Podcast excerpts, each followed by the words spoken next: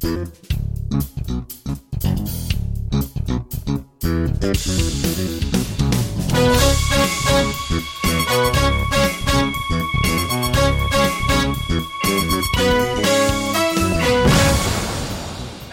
And welcome to the podcast of Tech EU. This is our episode number 142 recorded on November 12th, 2019. Today we will talk about potential antitrust news about Apple and Google's prospects in the European Union, uh, the newsletter tips and tricks, and much more. We will also run a conversation with Ken Villum Klausen, the founder and CEO at the neobank Lunar. I am your host, Andre Degeler, joined today by our research lead, Natalie Novik. Hey, Natalie, how's it going? Hi, Andre. It's going well. How are you? Yeah, all good. Thanks. Uh, I'm in uh, Brussels uh, this week, uh, spending uh, the week uh, talking to our well-beloved colleagues who live here and enjoying the windy and occasionally sunny weather. Perfect. Very much looking forward to seeing you next week, by the way, in Helsinki. Me too. I, I, there's so many exciting things on offer at Slush this year. So many parties, so many different gatherings, get togethers. It's a great time to check in with everyone in the community before it is the Christmas time and things calm down for a little bit. Right. And the list of side events uh, for Slush is as big as ever. It's, it's impossible. So if you happen to find us there somewhere, um, please do say hi.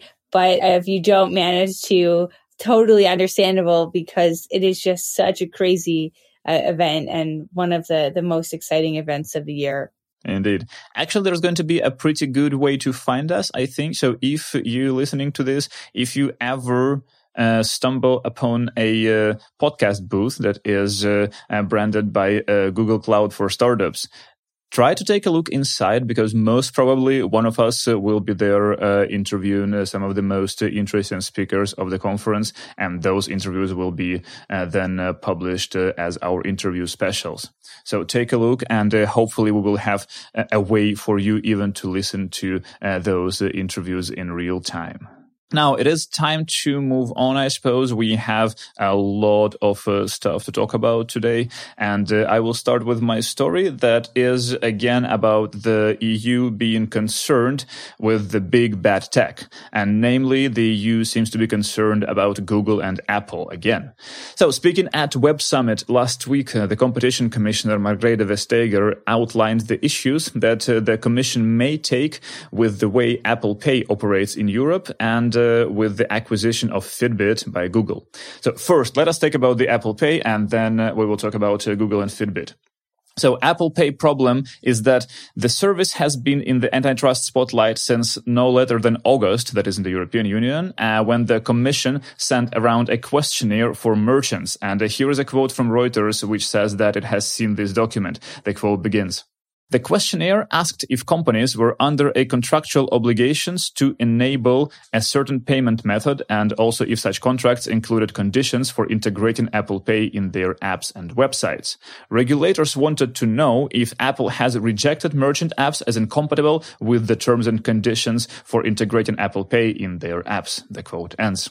So that questionnaire happened in August, and last week Vestager also mentioned uh, the issue again, uh, saying that I quote: "We get many, many concerns when it comes to Apple Pay for pure competition reasons." The quote ends. She also elaborated later that I quote again: "People see it becomes increasingly difficult to compete in the market for easy payments." The quote ends.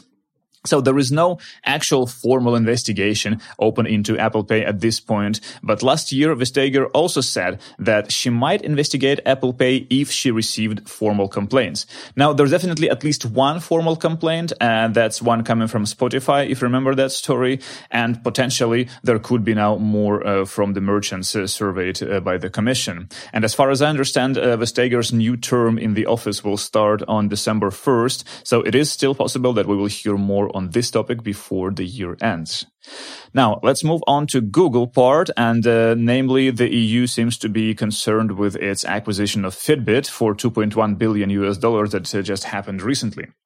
As a consumer, I have to say I am pretty happy about the deal. I would really like to see more interest in hardware and smartwatch hardware in particular coming from Google, but I am still angry at Fitbit for shutting down Pebble. I think those were actually the best smartwatches ever. I'm actually wearing one right now as we're recording this, and uh, I think it was not a great idea that Fitbit bought Pebble and uh, uh, shut it down. Now, let's get back to Google though. At the press briefing at Web Summit, uh, Vestager did not comment on this deal specifically, but when asked about it, she said that in general, I quote, we have a concern if companies merge because of data, the quote ends. So, and one concern outlined by Vestager is whether this kind of deals creates a barrier for new players to enter the market and consequently stifle innovation. And the other problem, of course, is privacy, because it is not quite clear what kind of issues may arise as a result of Google getting the treasure trove that is Fitbit's health data.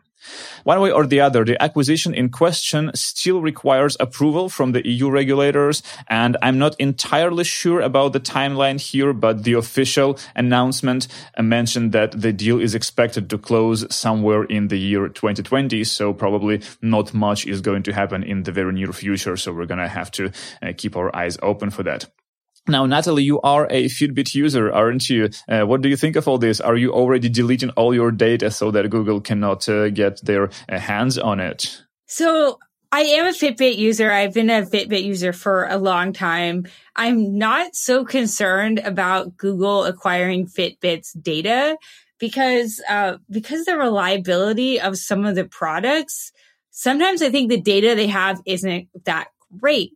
So, for example, my um, Fitbit watch um, for the last. It, it gave me quite a quite a serious burn a couple of weeks ago, and I haven't been wearing it.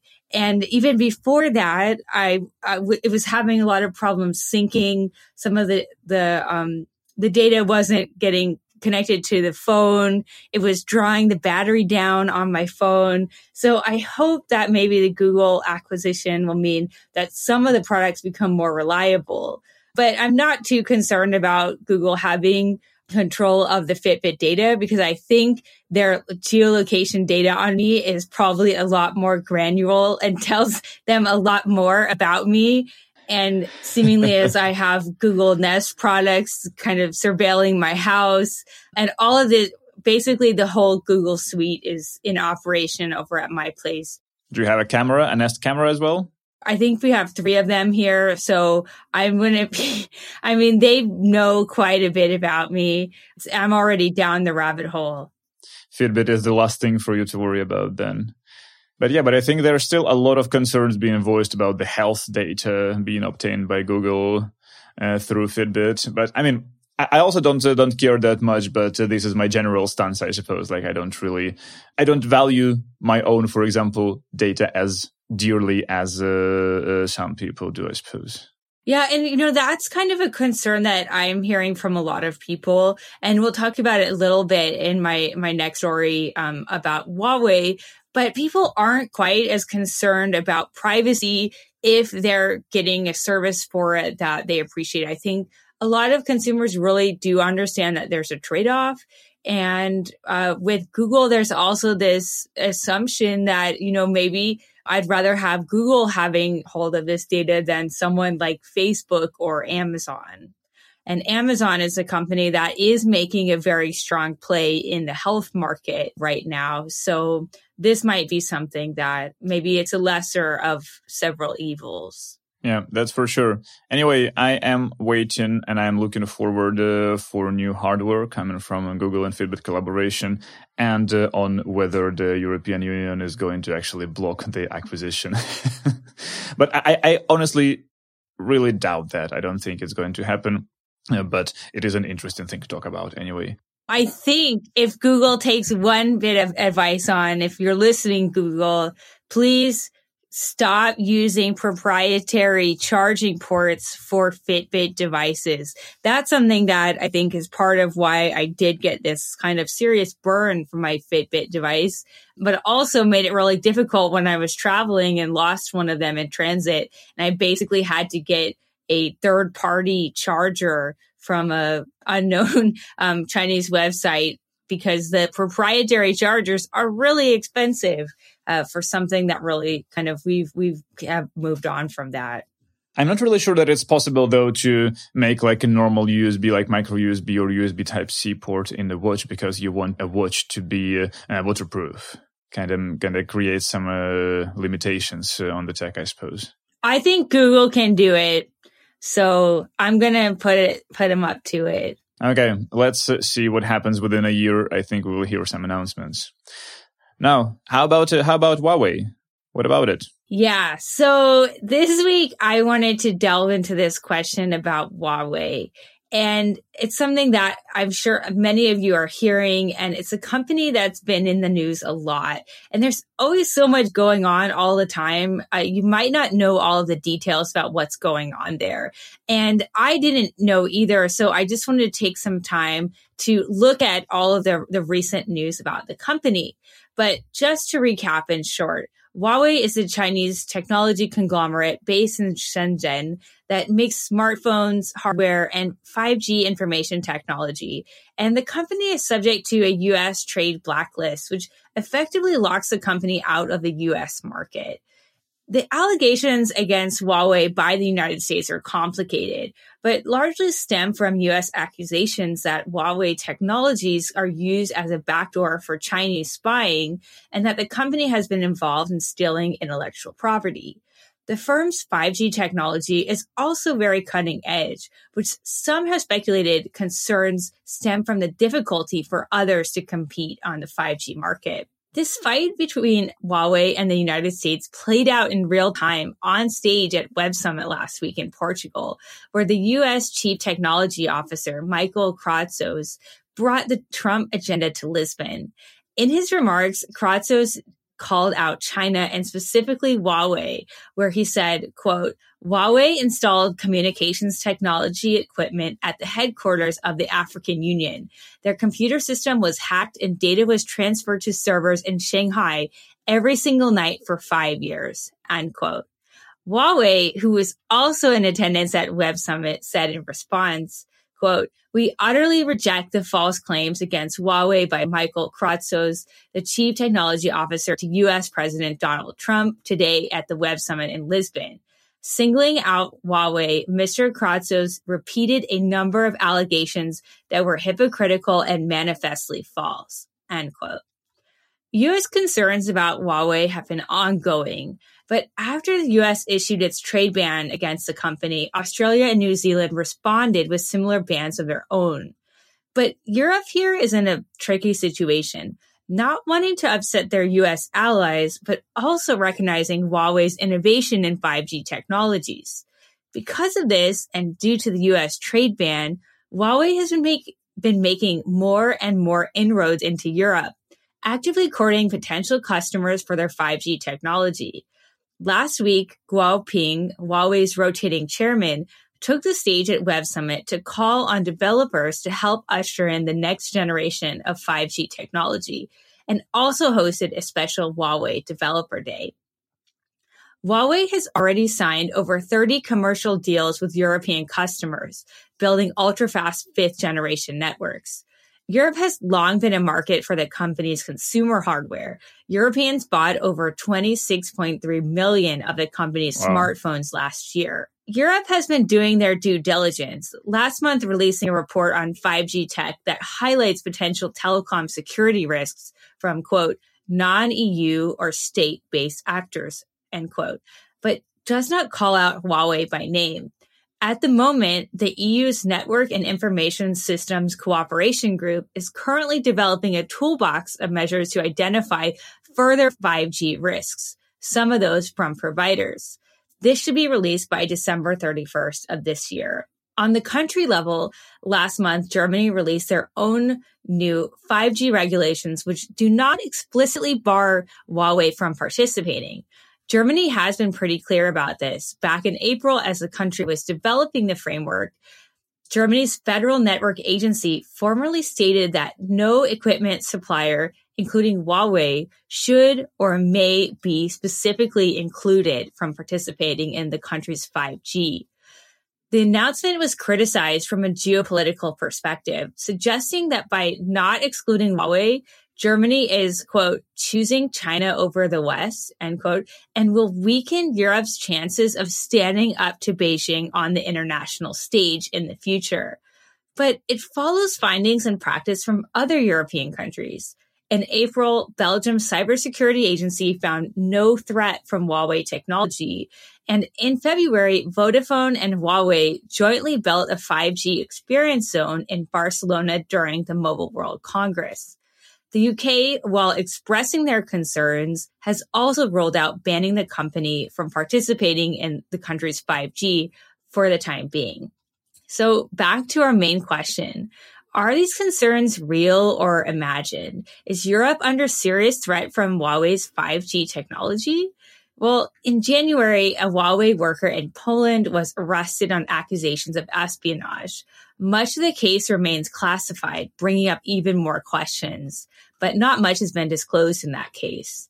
According to the research I've done, and you can't point to an example of Chinese spying using Huawei technology in Europe, at least none that has been disclosed answering the Huawei question, is it safe or not, will be integral to the deployment of 5G in Europe, which is a European priority. Europe, which has been lagging behind Asia and the US in their 5G rollout, does not have comparable 5G technologies of its own. Huawei builds a considerable amount of core infrastructure for 5G, net- network switches, gateways, routers, and bridges, everything that controls how and where data is sent and trust in these components and in their producer will underpin the rollout of these products across the continent. For many of these things, there aren't that many alternative providers. Despite the assurances from some European countries that Huawei's 5G is safe, or at least shouldn't be subject to a ban, the US accusations have been successful at spreading doubt and concern. Huawei has been mounting its own defense and charm offensive, uh, I and some people I know have been getting a lot of promoted ads on Twitter from a verified account called Huawei Facts, which is run by the company. But the existence of the account and the facts it's promoting in some sense creates more speculation and mystery rather than helping build trust. So this week I put in a considerable amount of research into this question. I think I might have read about half of the entire internet and every account I could find on this question about is Huawei safe? And I have to admit, regretfully, I'm left with more questions than answers. According to Huawei Facts, Huawei has never spied on anyone. Huawei Facts also tells me the company holds over 85,000 patents and is the number one patent holder in Europe. Thousands of European consumers trust the company's smartphones and hardware, and several European governments have also been strident that Huawei's technology should not be banned from Europe. But because of the US blacklist, there continues to be a lot of speculation around the company and also some misinformation as well, which is difficult to verify. Ultimately, it leaves European consumers worse off. Lack of clarity on the safety of these products has helped slow the adoption of 5G into Europe. And the narrative and the words of the US CTO elevated to the main stage at Web Summit last week continue to bring more confusion and obfuscation. While the jury is still out, I'm not sure it was a great idea to bring the US trade war to one of the most prominent stages in Europe and in the entire technology world last week. I wish I had a more conclusive answer for you all here, but the lack of one speaks to the magnitude of this being both a case for business, but also of geopolitics. And I think that it's an important one to consider on the horizon because these questions go beyond just one company. They go beyond Huawei. And as technology and our digital lives become ever more global, requiring solutions from everywhere to facilitate it, these questions are going to become even more numerous and the dimensions ever more greater. Previously on this podcast, we've talked about the concept of digital sovereignty and some of the implications of that. So whatever decision European governments will take on Huawei will tell us a lot about how this future will move forward. Wow, this is really complicated. Yeah, that I think sums it up pretty well. Um, really, really challenging question and something you don't want to make a rash decision on. but it really involves so many different actors and so many moving parts. Indeed. And yeah, speaking of smartphones, while you were talking, I actually checked the uh, like market shares for uh, 2019. So yeah, as of the second quarter of this year, I think Huawei was the second most popular uh, smartphone maker in Europe. Uh, that is, if you look at uh, smartphone shipments this uh, th- this is not a mean so basically it comes uh, after uh, samsung and before apple. Yeah and and so they sold a lot of smartphones last year and they're selling a lot also this year but it does look like they've taken somewhat of a hit from the trade ban that the sales are down from what you might have expected from last year's sales that's true. Now, it's a pretty timely thing, though, especially for me, because uh, next week we're going to Slush, but the week after I will also be in Riga at the 5G Techritory Forum. And this is actually the event, I think, for uh, uh, Europe to talk about 5G uh, implementation and uh, any questions that are connected to it. So I will definitely uh, take some time to talk to my interviewees about Huawei and its technology and what is the take of some of the most, say, prominent players in this industry. So I'll be looking forward to that. It sounds really interesting. Yeah, I hope we can. I probably we probably won't get like a definitive answer, but maybe at least something. Now it is time to move on to the interview of the week. And uh, this one is going to be a conversation with uh, Ken Villum Klausen, the founder and CEO at the neobank called Lunar, uh, which at the time of the recording was still called Lunar Way. And uh, the recording was uh, done at the Tech Barbecue conference uh, in Copenhagen a couple of months ago. So let's listen to it together and we'll be back in a few minutes with the recommendations. Hello, this is Andrew Degeler reporting today from Copenhagen for tech.eu, and uh, I am uh, catching up with uh, Ken Villum Klausen uh, from Lunar Way. Hi, uh, Ken. Thanks a lot for taking the time yeah, to hi, talk. Andrew. Thanks for having me. So, uh, first of all, I mean, you have been in the news with Lunar Way by raising 26 million euros just recently, but what is Lunar Way and why did you need the money? You know, um, to answer the last question first, we needed the money for getting a license, a banking license. We've been at um, um, applying for banking li- license throughout the year, mm-hmm. so that's kind of the, the um, regulatory capital for obtaining that banking license. So the question about what we are, you know, Lunar Way is a, is a challenger bank, but instead of operating uh, with a horizontal focus where you have a lot of territory to cover, mm-hmm. we operate on a vertical model. So we are building an in-depth banking solution here in the Nordics. So, uh, so from what you know from challenger banks where they're doing things differently and so on. It's that with a Nordic play. Okay. So, and what do you mean by vertical in this case? Do you want to just offer more products? Yeah, so uh, first of all, the Nordics is a bit um, unique in the sense that it's the most profitable banking landscape throughout the world. 80% of the population only holds one banking account, so you don't have multiple banks, you have one. And there's a monopoly on the infrastructure. So, you know, as a challenger bank up here, you cannot go into the infrastructure. You need to be a regulated Nordic bank to do that.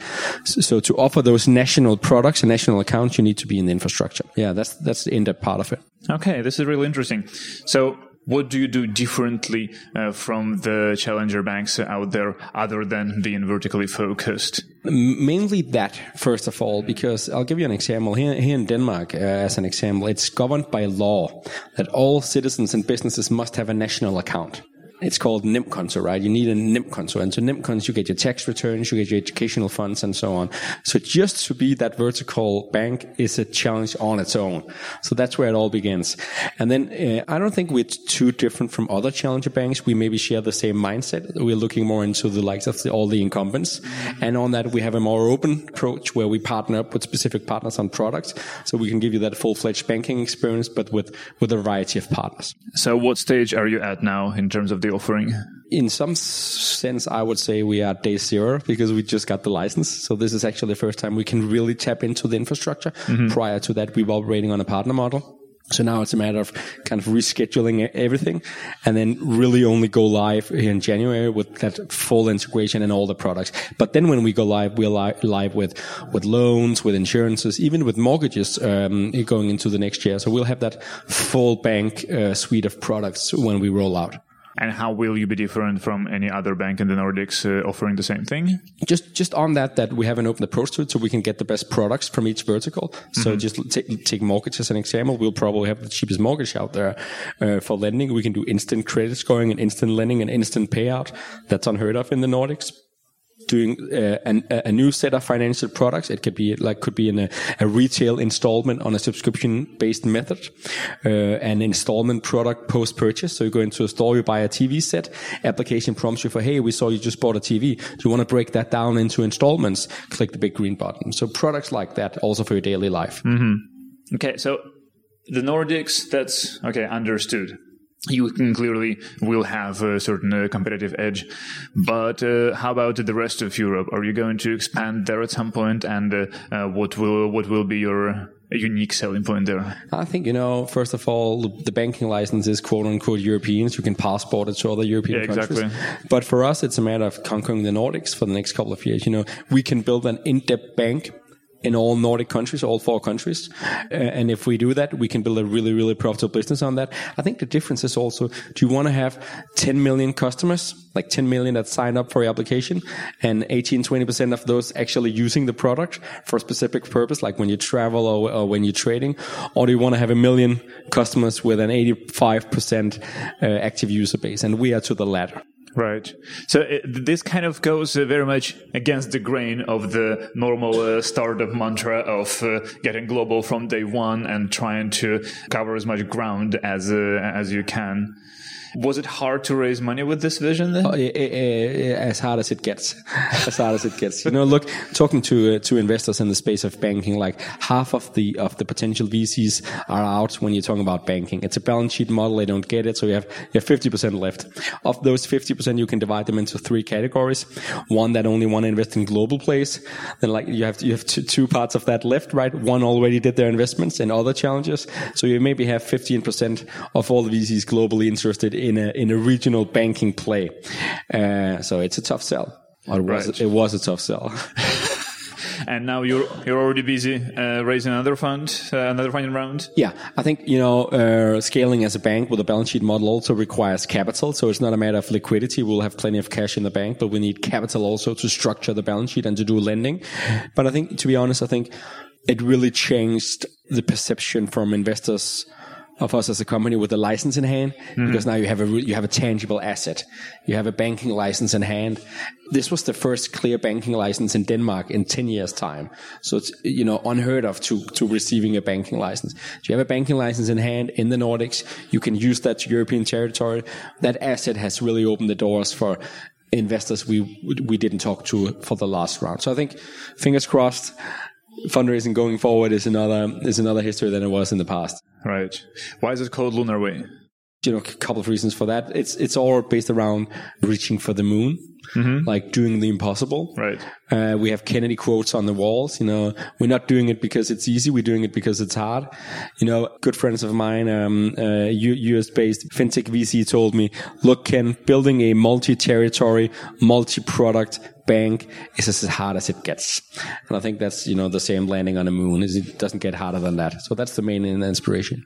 Right. So I think I read somewhere that actually prior to getting this uh, license, you were working for four years on this. Yeah. Is that right? Yeah, yeah. So what, what did you? What were you doing? Uh, good question. I, I, you know, time flies when you're having fun. I think, you know, a couple, couple steps. So first, when we launched just here in the Nordics, we were only live in Denmark. It's a really small country, you know, below six, uh, six million population. So building product and, you know, taking in smaller rounds, migrating into the infrastructure without our own license took some time. Getting the approval of the regulator to operate on that model took 18 months time. Then we saw we were the first with a, a payment initiating license prior to PSD2 here in Denmark. So a bunch of stuff. But I, I you know, I, I would probably, if I rolled back time, I would have wished for us to do uh, where we are today in a in a 24 months uh, period of time instead of uh, 48. But you know, that's the way it goes. And you already had customers before you got the license, right? Yeah. So we had uh, well, prior to the license, I don't know, you know, 50,000 users right now. We have plus 115. We're seeing 15,000 new customers on a monthly basis. This is still prior to actually going deep in the infrastructure. So I think, you know, we're getting as many customers per month as you would see in a normal uh, country in the Nordics moving from bank to bank in a year. So, so if we, if we just continue the, the performance today, we'll catch a million banking customers within two years time. Okay. So what are the milestones that you have for the next, I don't know, five, ten years? You know, first our infrastructure. So, you know, just um, migrating what we have today on our own platform, on the, our own license. That's a three, four months period of time we're in right now. Doing that, um, pushing hard out in the Nordics, going live in Finland as the remaining Nordic countries, and then, you know, scaling the business from there. Obviously, there's underlying milestones to um, monthly active usage, retention rates, revenue targets. Also, you know, it's we cannot just keep on pouring money at the fire. We also need to have some revenue. Right. So, you know, bunch of KPIs on that. Right. Okay. Thank you so much. That was it for my questions. Uh, Ken, thanks a lot for taking the time to talk and Sure. uh, good luck doing all Yeah, that you just uh, mentioned. Thank you for having me. Hello again. Welcome back to the podcast of TechEU. And uh, it is time to stuff that we want to recommend you to read or listen to or consume in any other way. So my today's recommendation, I wanted to stay on the topic of Apple and uh, anti-competitive practices uh, this time. And last week it was revealed uh, that the Mac App Store has started rejecting cross-platform apps that are that are built on a framework called Electron. So if you don't know Electron, it has become very popular over the past few years among the developers because it basically allows to maintain only one code base, simply speaking, and that would be the code uh, written for the web. And uh, then this code can be sort of packaged in apps for different platforms, right? So if you have on your desktop apps like Spotify or WhatsApp or Slack or something like that, those are actually good examples of the use of Electron. They are basically web technologies used on desktop uh, with this sort of a wrapper or framework that Electron is.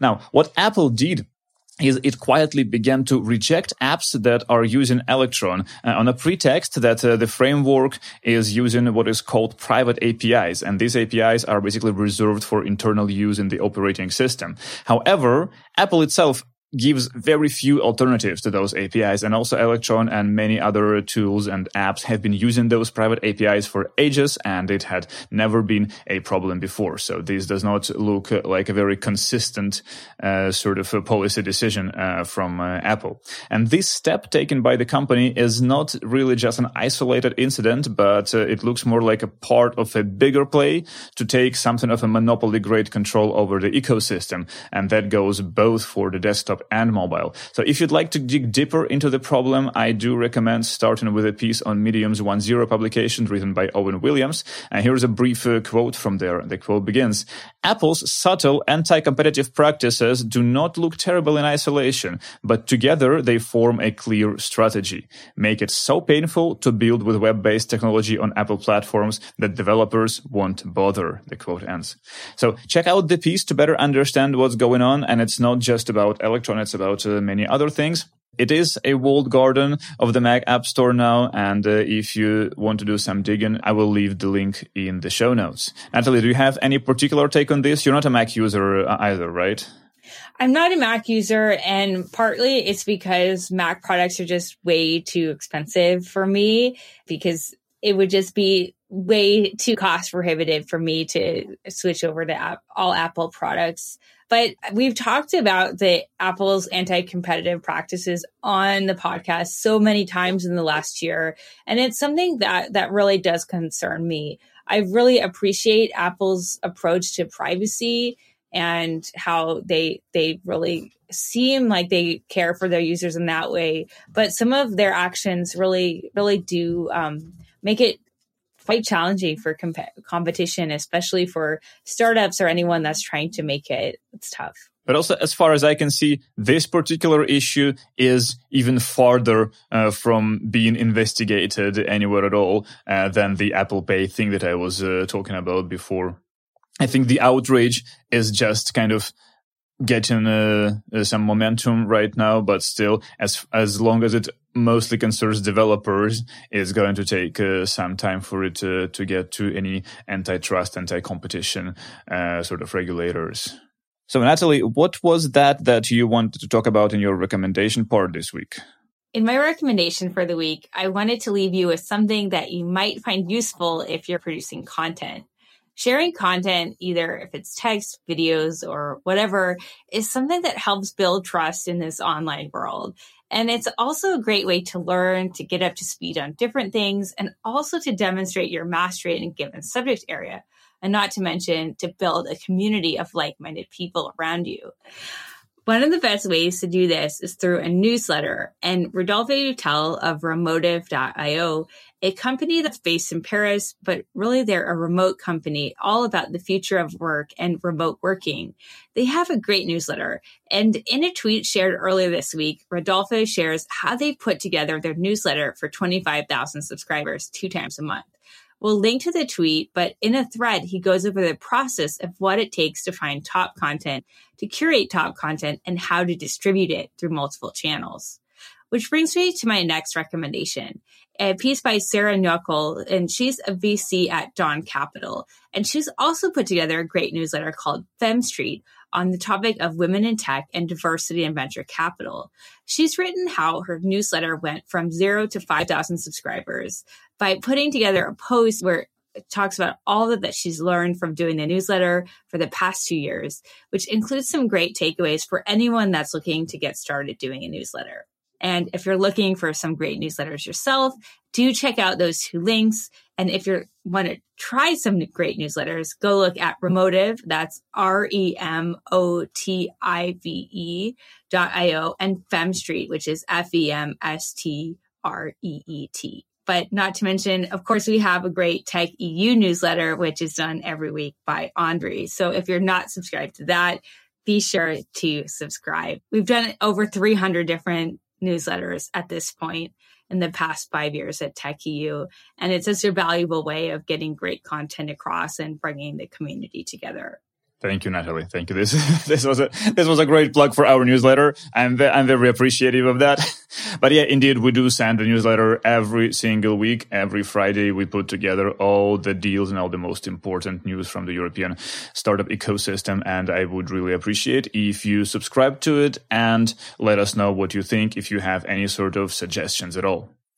Now, as for the podcast, this is it for today's episode. I do hope you enjoyed it. And if you did, tell a friend or colleague about the show and follow our updates on Twitter at tech underscore EU. If you are not a subscriber yet, by any chance, do subscribe today on your favorite podcast app. We are present everywhere.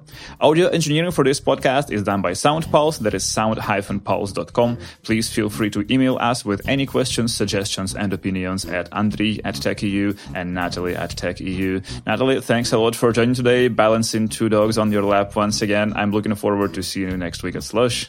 Same. Yeah. And I'm looking forward to getting out of this house with these two crazy dogs. Thank you for listening. Enjoy the rest of the week and talk to you next Wednesday. Bye bye.